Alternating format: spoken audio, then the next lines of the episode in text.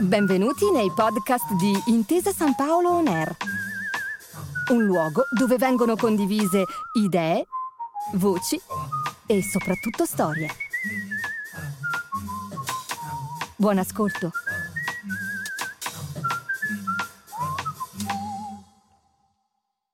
Benvenuti a Innovation Coffee, il ciclo di incontri a cura di Innovation Center di Intesa San Paolo,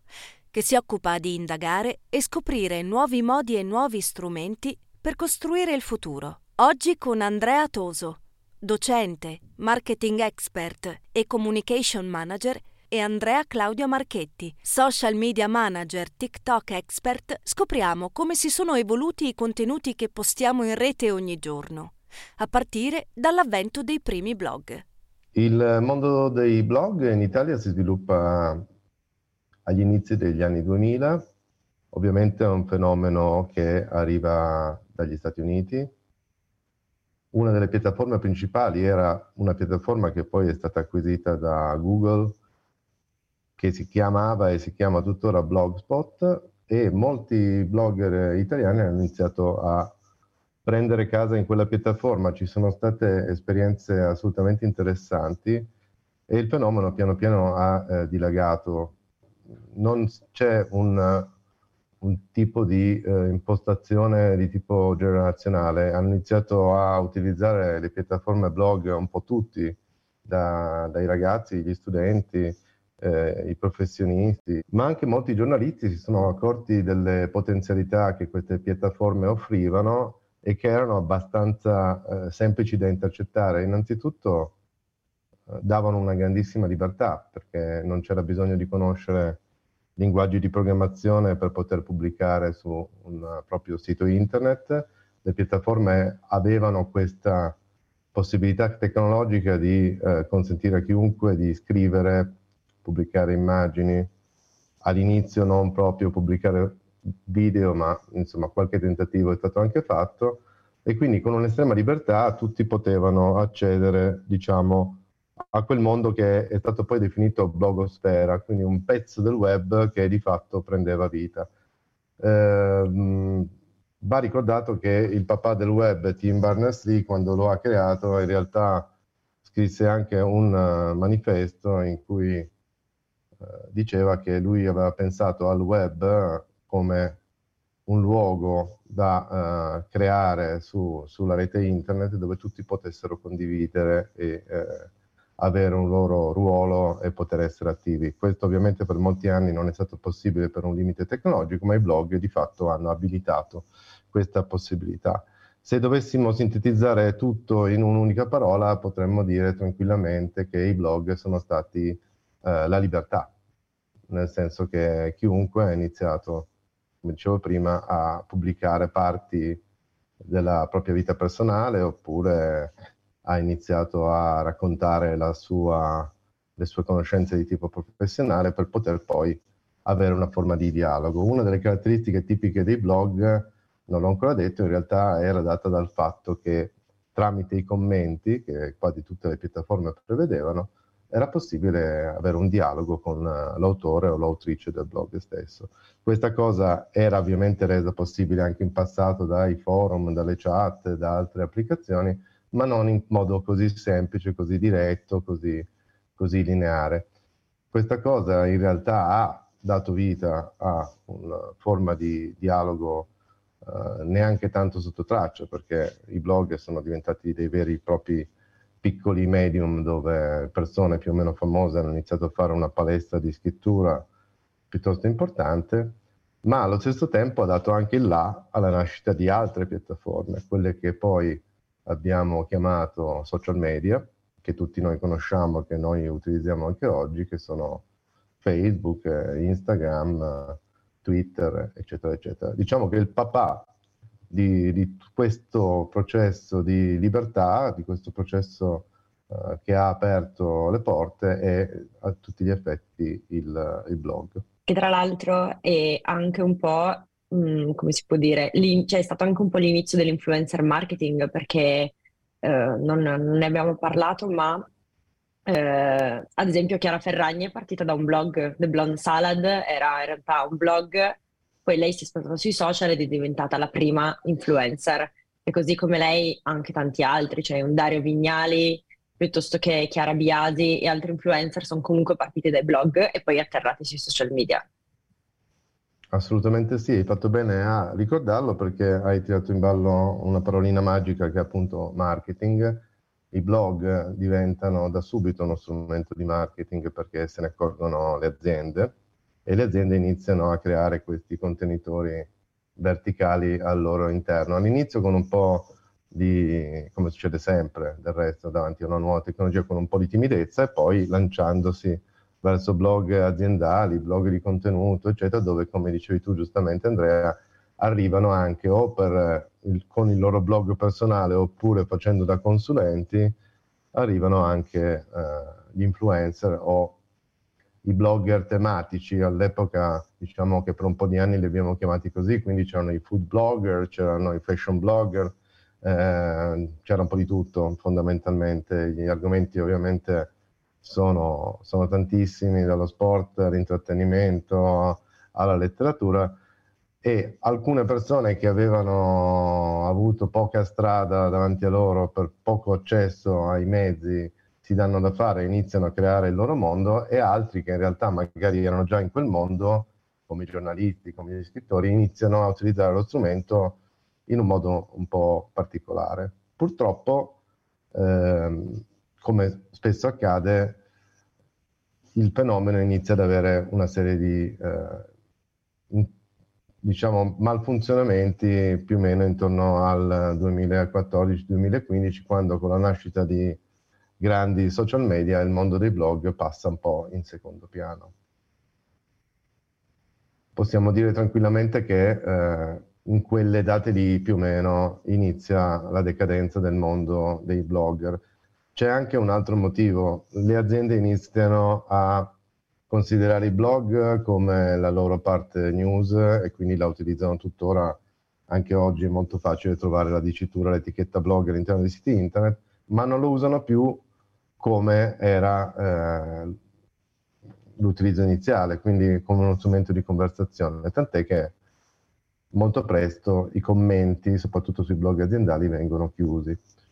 e questa cosa ovviamente interrompe il flusso di condivisione e di collaborazione. Direi che con il passare degli anni, arrivando ad oggi, quest'oggi i social media sono, direi, il punto di riferimento soprattutto per nuove generazioni, per tutto ciò che è informazione, per tutto ciò che a volte anche non solo informarsi su determinati argomenti, ma anche imparare. In questo caso noi oggi qui parliamo in particolar modo di TikTok, che è un social media che ha preso piede negli ultimi 3 anni in maniera più espansiva, soprattutto non solo su un target molto giovane, come era all'inizio, che era in realtà Musical.ly, ma è iniziata a crescere come target, prendendo piede anche tra un pubblico molto più adulto. E ad oggi la cosa interessante è proprio come sono cambiate le dinamiche di ricerca, soprattutto, perché le nuove generazioni, a parte che per alcuni casi o argomenti, tendono a informarsi, a fare proprio ricerca su alcuni contenuti, o per andare anche semplicemente a capire come fare determinate cose attraverso i social media e non più su Google attraverso i blog. Dico tranne per alcuni casi, perché ad esempio se tocchiamo argomenti informatici è inutile dire che ci sono personaggi come Ranzulla che invece lavorano benissimo attraverso articoli, attraverso il proprio blog, e di conseguenza se si devono fare delle ricerche più specifiche su determinati argomenti, in realtà anche per semplicità nel ricercare informazione, apprenderla, allora si fanno ricerche su Google. Se no, devo dire che la mia generazione ad oggi fa molta più ricerca sui social media per qualsiasi cosa, tant'è che quelli che prima erano blog, quindi ad esempio i blog di viaggio piuttosto che blog di cucina, sono diventati vlog, quindi video blog, quindi persone che vanno e raccontano la loro esperienza, quello che nel caso dei viaggi, quello che hanno fatto, quello che hanno visto, e danno informazioni utili alle altre persone. come avrebbero fatto in un semplice articolo di un blog. Idem se si tratta ad esempio di cucina, piuttosto che di qualsiasi informazione, tant'è che ad oggi il numero di professionisti, quindi parliamo proprio di target alto, quindi persone adulte che hanno la loro professione, hanno fatto carriera e si fanno conoscere, utilizzano i canali come TikTok piuttosto che Instagram per andare a comunicare la loro professione, le informazioni e ricercare clienti. Ed è così che ad oggi la mia generazione, quindi generazione, possiamo stare tra i 20 anni ai 25-26, forse io sono un po'... tendo a rappresentare forse un target un po' più piccolo perché lavoro su questa piattaforma, quindi su TikTok e attraverso i short video. Forse alcuni della mia età, alcune persone della mia età, io ho 25 anni, ancora fanno ricerca su Google, ancora magari utilizzano più gli articoli, preferiscono leggere piuttosto che guardare video, ma sicuramente generazioni nuove, persone, ragazzi più piccoli di me, vanno ad utilizzare esclusivamente i social media per fare ricerca, per avere informazioni, anche a volte per studiare. Io penso banalmente a mia sorella che ha 13 anni, ne fa 14 a maggio, lei si informa esclusivamente su TikTok, se va in una nuova città cerca cosa vedere in quella città su TikTok, ma questo perché probabilmente si può parlare anche nella nuova generazione di un po' di... poca pazienza nel cercare informazioni e facilità di dissuadere l'attenzione. Ecco, le nuove generazioni tendono a deconcentrarsi molto più facilmente rispetto a una vecchia generazione che era abituata a ricercare informazioni e leggerle e impegnarsi e fare una ricerca più approfondita. Ad oggi noi scriviamo una parola su social media, su Google e troviamo tutte le informazioni che vogliamo. Di conseguenza possiamo dire che i target più di età molto più giovani, quindi dalle nuove generazioni, dai 10 anni, 11, a che età si inizia a utilizzare il telefono? Io ho il computer, non so se io valgo, ho iniziato su piccolissima, quindi dagli 11 anni in poi, dalle medie in poi, se si fanno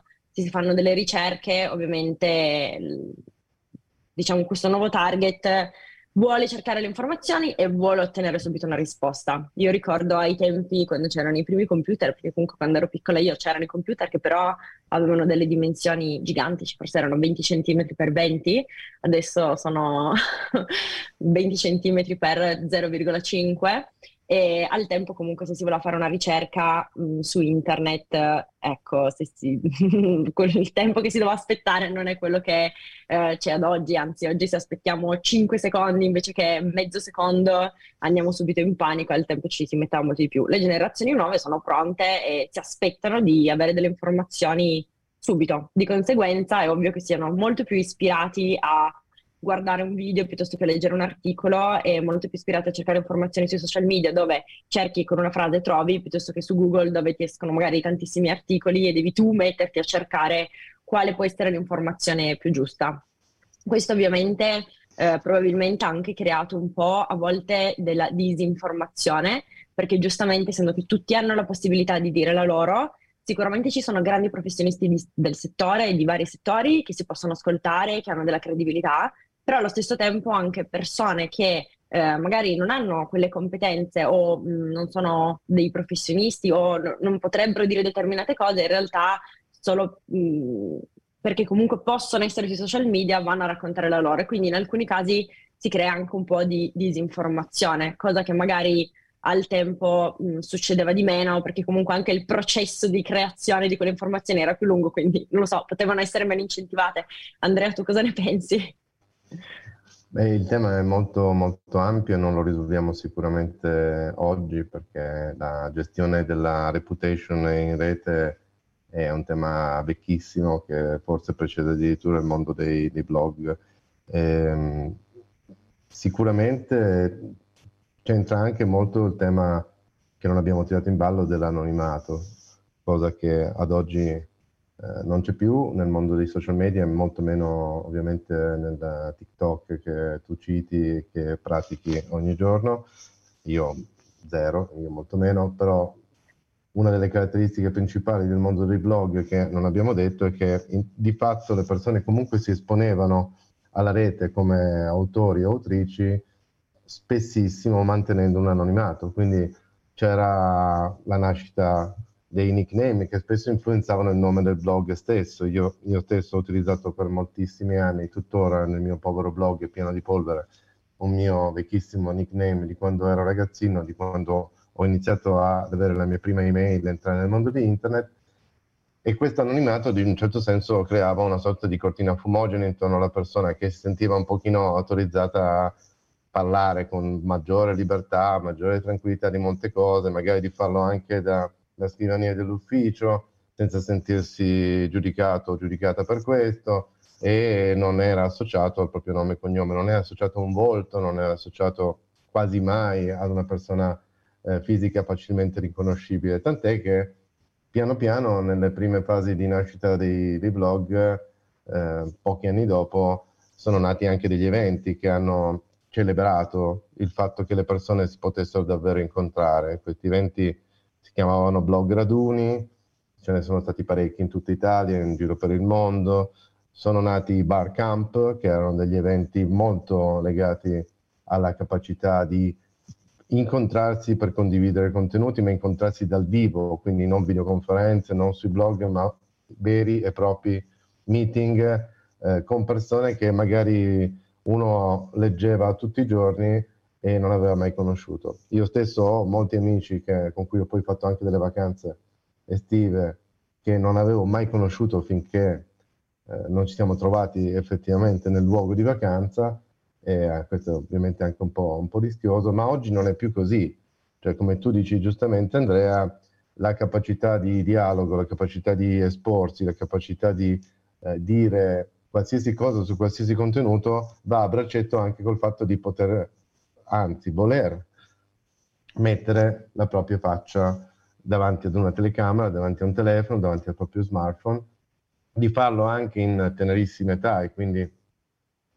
diciamo già all'epoca delle scuole elementari ci sono già dei ragazzini che, anche se non potrebbero per legge, si dilettano su alcuni social media, Instagram, TikTok, Snapchat, eccetera, e questa cosa è di fatto un grande cambiamento sotto la luce del sole, perché da un lato abbiamo un po' il nascondersi dietro alla propria home page, alla propria interfaccia grafica, al proprio sito ben curato, al proprio piccolo blog, e dall'altra abbiamo invece volere esporre se stessi, volersi far conoscere, avere una politica che potremmo chiamare embrionale di personal branding applicato al proprio canale social. Questo vale per tutti, vale per i ragazzini, vale per le mamme, vale per i papà, vale per i professionisti. Io l'ho visto fare anche durante il lockdown, mi è molto piaciuto, mi ha molto divertito, l'ho visto fare anche a delle persone del clero che, non potendo fare la messa in chiesa, si dilettavano nel fare delle bellissime e anche coinvolgenti cerimonie religiose, ovviamente per chi è credente. E l'ho visto fare da personaggi insospettabili, anche nell'utilizzo di TikTok, che è il tuo mondo, l'ho visto fare ad esempio da professoresse di storia o di italiano che avevano voglia, assolutamente voglia, di coinvolgere di più i propri studenti utilizzando il loro linguaggio. I blog hanno avuto un po' un difetto iniziale, che era cercare di essere un po' esclusivi in alcuni casi. Si sono create subito delle tribù all'interno del mondo dei blogger, in tutto il mondo, non solo in Italia. Quindi alcuni blogger sono diventati super famosi subito, addirittura hanno iniziato a poi percorrere una carriera diversa, quindi nel mondo delle TV, nel mondo dei giornali, nella carta stampata, quindi un po' il paradosso, no? Partire dal media digitale totalmente condiviso a un media cartaceo, un medium cartaceo ovviamente difficile da commentare in real time. Questa, diciamo, capacità del blog di diventare uno strumento di condivisione, però neanche decretato, se vogliamo, la morte, perché il problema del blog è, ed tuttora lo è sempre stato, il fatto di dover essere conosciuto, e quindi essere all'interno di un browser, essere all'interno di un motore di ricerca. Io dovevo poter cercare quella persona non si faceva pubblicità con l'advertising, doveva avere un posto dove farsi vedere, e questa cosa ovviamente lo ha bloccato. I social media, lo sappiamo bene, Facebook, Instagram, i soliti, YouTube stessa, non hanno bisogno di questo. Esiste un loop delle notizie, una bolla, come le chiamiamo tecnicamente, di amicizie che ti permettono di propagare il tuo messaggio day by day e in real time.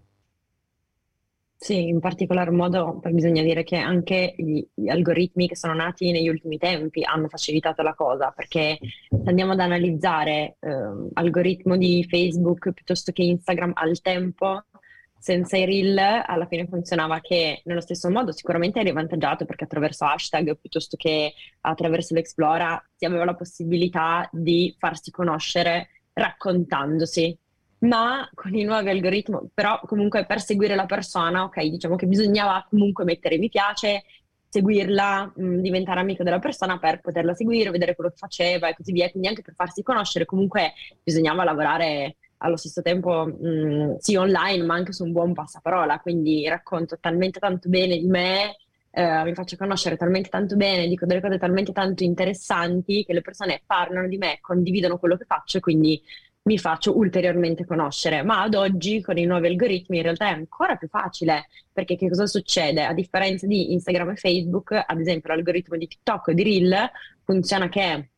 basta andare a pubblicare il contenuto e quel contenuto viene fatto vedere ad un pubblico che in realtà ancora non ti conosce, semplicemente perché tu stai trattando un argomento che potrebbe interessare ad altre persone, viene etichettato per quell'argomento e viene fatto vedere a quelle persone che potrebbero eventualmente essere interessate. Questo ci dà la possibilità, ovviamente dà la possibilità a professionisti, piuttosto che in realtà qualsiasi tipo di persona, di raggiungere una vastità di pubblico incredibile, tra l'altro non a pagamento, ovviamente non targetizzato, ma non a pagamento. E il che rende tutto più interessante, anche proprio per una creazione. Immaginiamo anche solo banalmente un business o un'azienda, un professionista che si vuole far conoscere, ad oggi è super facilitato, perché realmente ha la possibilità di andare a colpire un pubblico super vasto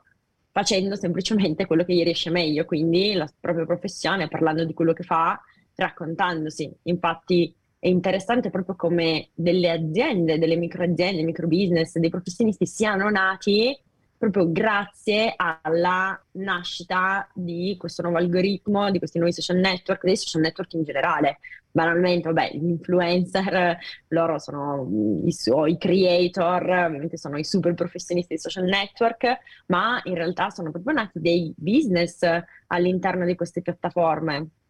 Ci sono stati proprio alcuni casi che sono nati in quarantena di ragazzi molto giovani che semplicemente iniziavano a farsi conoscere, si facevano strada nel pubblico di TikTok, utilizzavano quel tempo che obiettivamente al tempo avevamo tutti, perché sono nati in quarantena e piano piano, facendosi conoscere, hanno creato poi il proprio brand,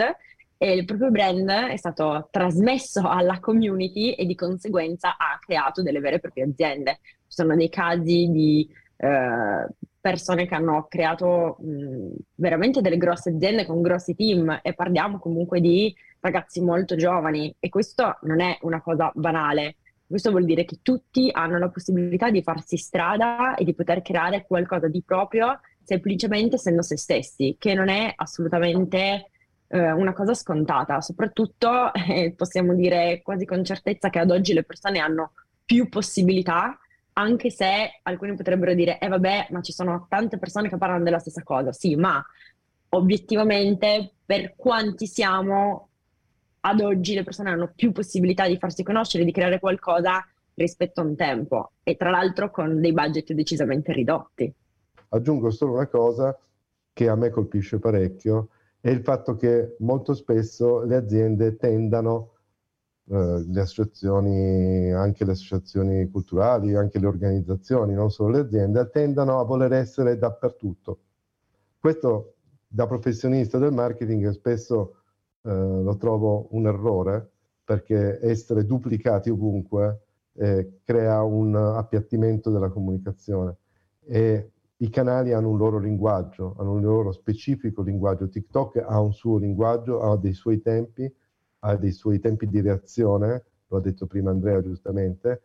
I siti web hanno un altro tempo, hanno bisogno di maggiore disponibilità alla lettura, e ovviamente il mondo dell'advertising non può essere spostato da una parte e dall'altra mantenendo lo stesso tono di voce e lo stesso tipo di stile di linguaggio. Quindi la cosa che mi colpisce di più è l'incapacità che si vede sempre di più quando nascono nuovi strumenti, a